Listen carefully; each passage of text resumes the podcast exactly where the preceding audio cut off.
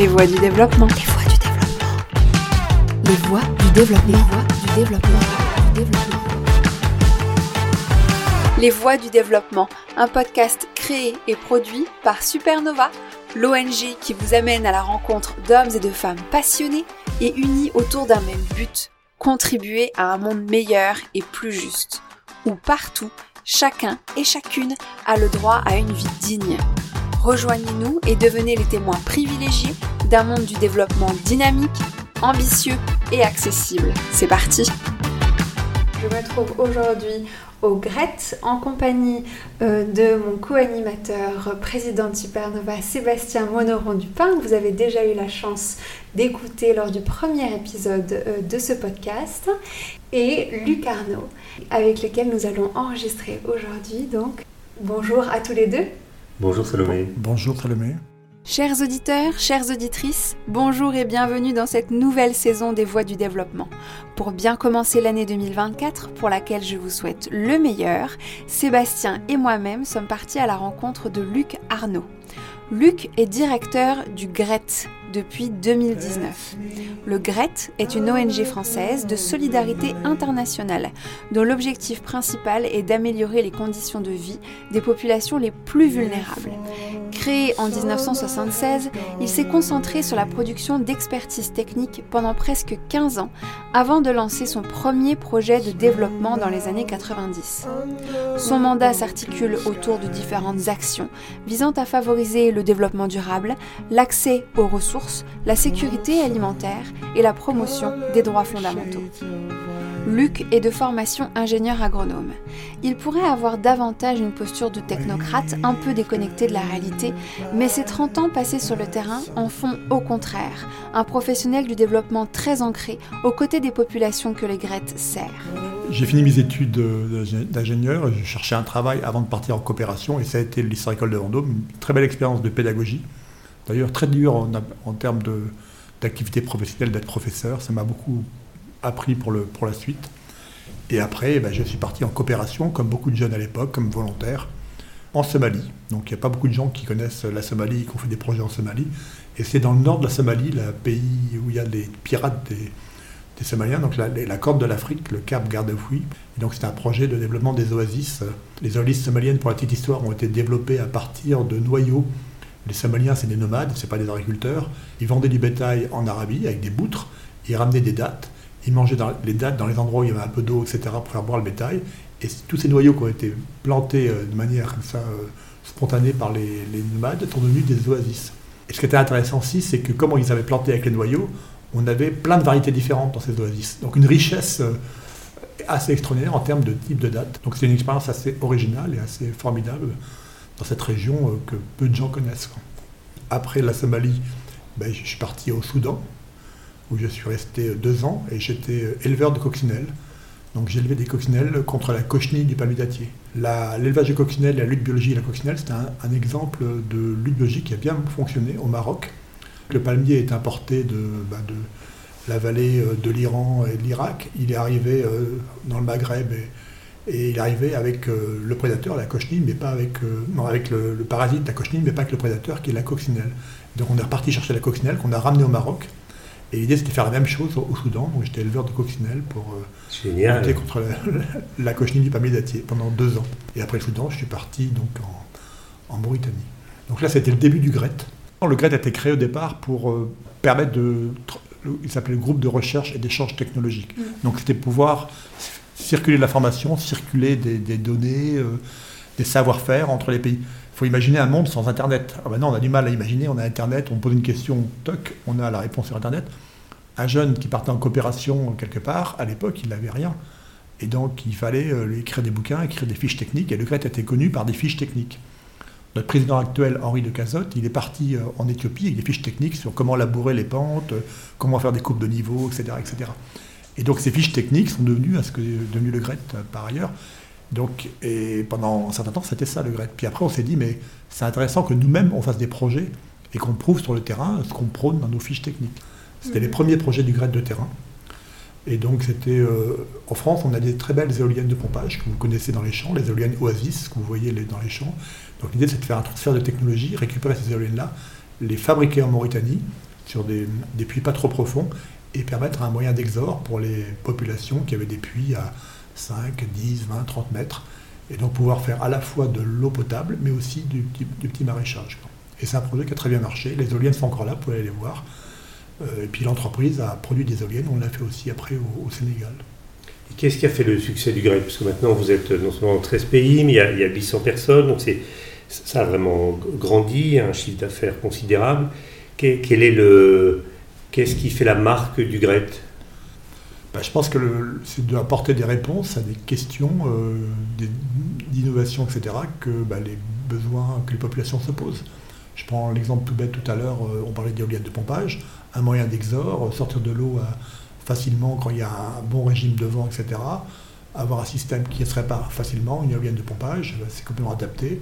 Si en plus on peut la fabriquer localement, ça crée de l'emploi. Voilà, ça fait un, projet qui devient une vitrine, qui devient un produit. Après, on a fait le même projet en termes d'électrification avec des aérogénérateurs. Pareil, c'est la même chose. Dans le domaine de la nutrition, euh, les enfants sont malnutris. Comment on peut produire des aliments localement, avec des matières premières locales, avec des, goûts qui, plaisent aux gens, etc., qui sont vendus à un prix accessible, de un aliment de complément pour les bébés. Personne ne le faisait, donc le GRET l'a fait à Madagascar. Euh, donc voilà, des exemples, quelques exemples comme ça de, produits ou de services proposés aux populations, adaptés, conçus avec les populations et qui euh, sont pérennes dans la durée. En même temps que le GRET a grandi, il y a eu aussi, euh, j'imagine, une multiplication d'acteurs. Comment vous vous êtes démarqué finalement euh, dans un secteur qui est de plus en plus concurrentiel? Donc moi je ne crois pas au problème de la, problème de la localisation de l'aide, etc., et de l'opposition entre ONG internationales qui captent tous les financements et ONG locales. Je pense qu'il y a la place pour tout le monde. Euh, nous, on prend des risques en tant qu'ONG internationale qu'une ONG locale ne peut pas prendre. Et justement, je pense qu'il y a, enfin, les, bailleurs de fonds, certains bailleurs de fonds veulent que les ONG locales euh, prennent tous ces risques alors qu'elles ne sont pas en capacité de prendre des risques et elles les mettent en difficulté. Et souvent, le GRET est un peu tampon par rapport à ça. Et mettre en œuvre un projet, c'est compliqué. Il peut se passer plein d'événements, hein, comme un peu une, croisière en voilier. On, part, on regarde la météo, etc. On met tout dans le voilier, on, a tout ce qu'il faut, mais on ne sait pas le temps qui va se passer, il peut y avoir une tempête. Et donc il faut pouvoir être euh, intelligent, souple, et puis pouvoir s'adapter à, ce qui se passe. Et là, il y a un risque que les bailleurs de fonds ne prennent pas en compte. Le secteur de l'aide est principalement dominé par deux types d'acteurs. Ceux qui apportent de l'aide humanitaire et ceux qui apportent de l'aide au développement. Pendant longtemps, pour aider les populations et les États les plus fragiles à sortir de crise, l'aide était conçue sur une ligne temporelle droite, où l'humanitaire devait répondre aux besoins vitaux en urgence en apportant de l'alimentaire, de l'eau, des kits d'hygiène, etc. Puis, plus tard, une fois le contexte stabilisé, que les acteurs de développement viennent aider à reconstruire ce que la guerre, les conflits ou les catastrophes naturelles avaient détruit, et si possible, à reconstruire en mieux. Sur le terrain, cette approche est loin d'avoir fait ses preuves, au contraire. C'est la raison pour laquelle des organisations comme le GRET et bien plus récemment Supernova travaillent à la frontière des deux approches, y inclus dans les contextes les plus précaires, avec des approches plus durables et plus pérennes, nous favorisons l'autonomie des individus.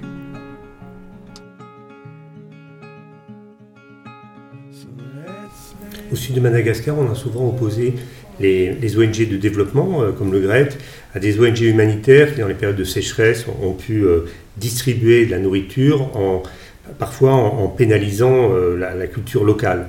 Est-ce que c'est quelque chose que tu as croisé ou une fausse problématique Non, c'est quelque chose que j'ai croisé, sur lequel d'ailleurs on a combattu, etc.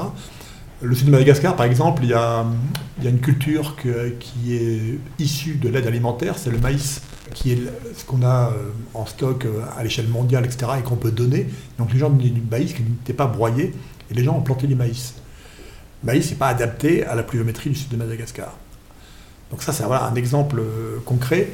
Et nous, on, est, on a avant été une ONG que du développement, et depuis quelques années, et dans mon mandat aussi, je l'ai lancé ça, on dit qu'on peut être aussi une ONG humanitaire, dans le cas de crise, par exemple, on peut, changer un peu le curseur et faire de la distribution, de la distribution intelligente, de variétés localement adaptées, etc., que les gens peuvent manger, retrouver. On va essayer de, faire à la fois du développement dans l'humanitaire. Le partenariat devrait être euh, de manière différente. moins en prescripteur dont je parlais tout à l'heure, mais plus en accompagnement d'initiatives locales, de, de, potentialités. Il y a plein de, il y a plein de, gens sur le terrain qui ont plein de super idées. Et donc, c'est ces gens-là qu'il faut accompagner pour monter des projets de développement. Quoi. Et pas que ça vienne que d'ici, euh, du siège euh, dans nos ONG, ou alors des, différents gros bailleurs de fonds qu'on dit on va faire ça, ça et ça. Donc, comment accompagner cette dynamique locale?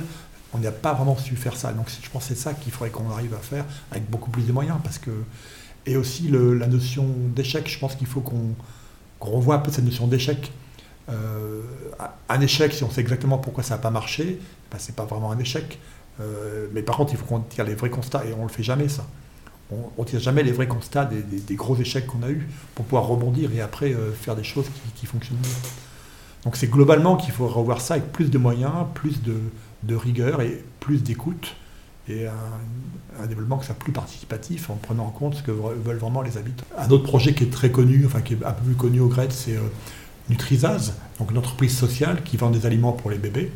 Donc l'idée c'est d'avoir un aliment pour les bébés euh, le moins cher possible, mais des qualités nutritionnelles qui sont même supérieures à ce qu'on trouve aujourd'hui euh, dans les boîtes euh, ici en, France en termes de, type, de type et de quantité et de, micronutriments, de vitamines, etc.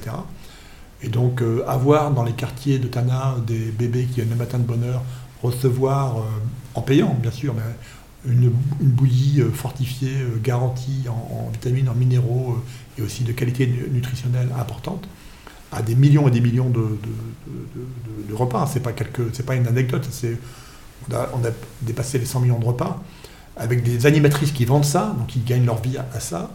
Et ça, ça marche depuis, depuis, depuis, depuis 2000. enfin, l'entreprise a été créée en 2013, mais ça avait déjà démarré avant que ce soit une entreprise depuis les années 2010, euh, ça, fonctionne. Donc depuis 2010 jusqu'à maintenant, hein, ça fait pas mal de temps. Pour la petite anecdote, euh, ma première mission avec, bah, Olivier Brion, qui était, euh, qui était directeur du GRET, mais qui, qui j'ai remplacé donc, en, à Madagascar, on va chez la directrice des affaires sociales et elle nous parle des gens, des, on appelle ça les 4000 à Madagascar, des gens qui vivent dans la rue, etc. elle me dit, ah ça pas du tout, tous ces gens-là qui sont là, qui mendient dans la rue, il faut les évacuer de Tana.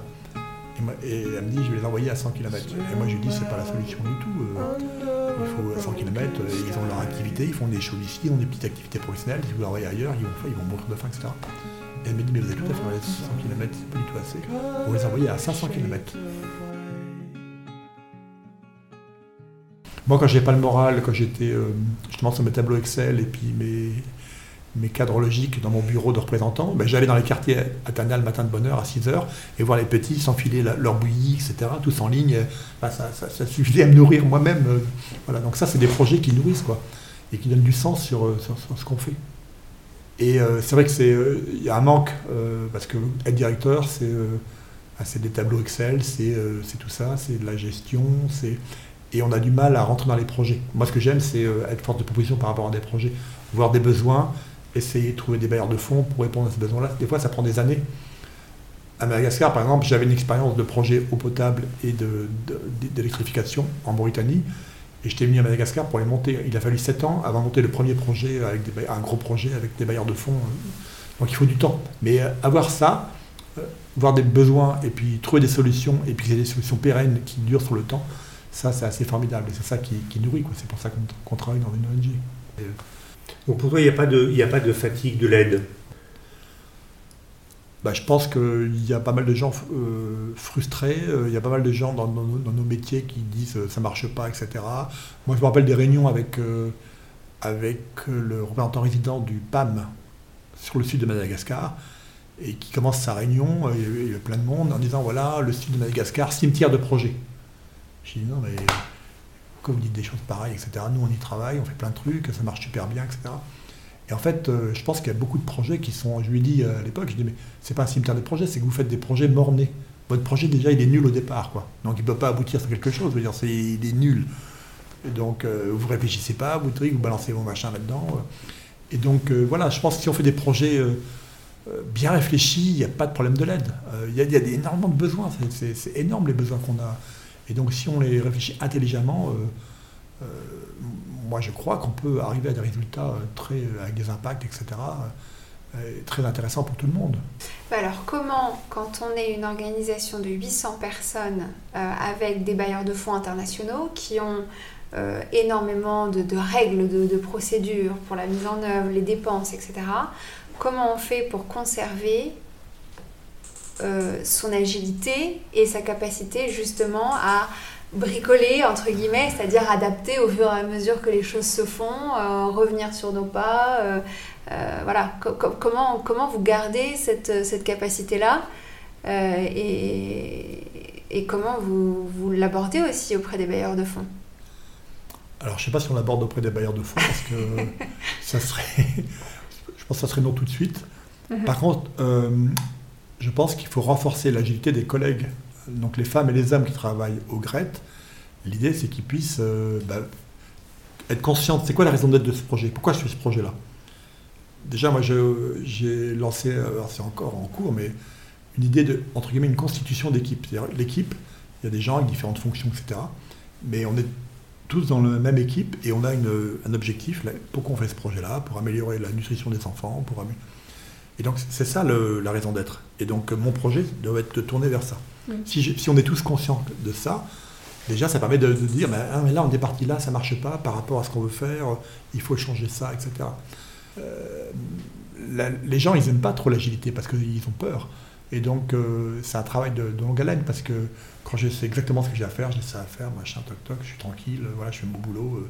non mais en fait, s'il y a une chose à, à côté que tu n'as pas vu, c'est tu es là pour ça. Tu as fait 100 km à moto et tu as vu un truc qui est là, super intéressant, sur lequel le grade peut être force de proposition. Tu dois t'accrocher à ça. Quoi. Et donc, développer ça, c'est un travail de longue haleine. 2023, c'est à la fois la, guerre euh, en Ukraine, euh, c'est la crise à Gaza, euh, avec pour ces deux conflits, les conséquences que ça a dans les pays en développement, notamment sur le plan alimentaire. c'est aussi la crise climatique, l'année la plus chaude mesurée euh, depuis l'ère industrielle. Et, du coup, on a l'impression que le, monde va mal et que la planète euh, fonce droit vers la, catastrophe. Est-ce que si euh, à, ton, à, ton, enfant, tu disais c'est quoi les raisons d'espérer que le monde va s'améliorer Pour toi, c'est quoi ces raisons?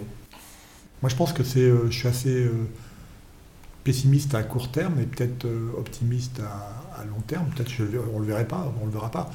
Mais euh, bon, le monde a toujours été en, si on regarde l'histoire de l'humanité, hein, toujours en guerre, etc.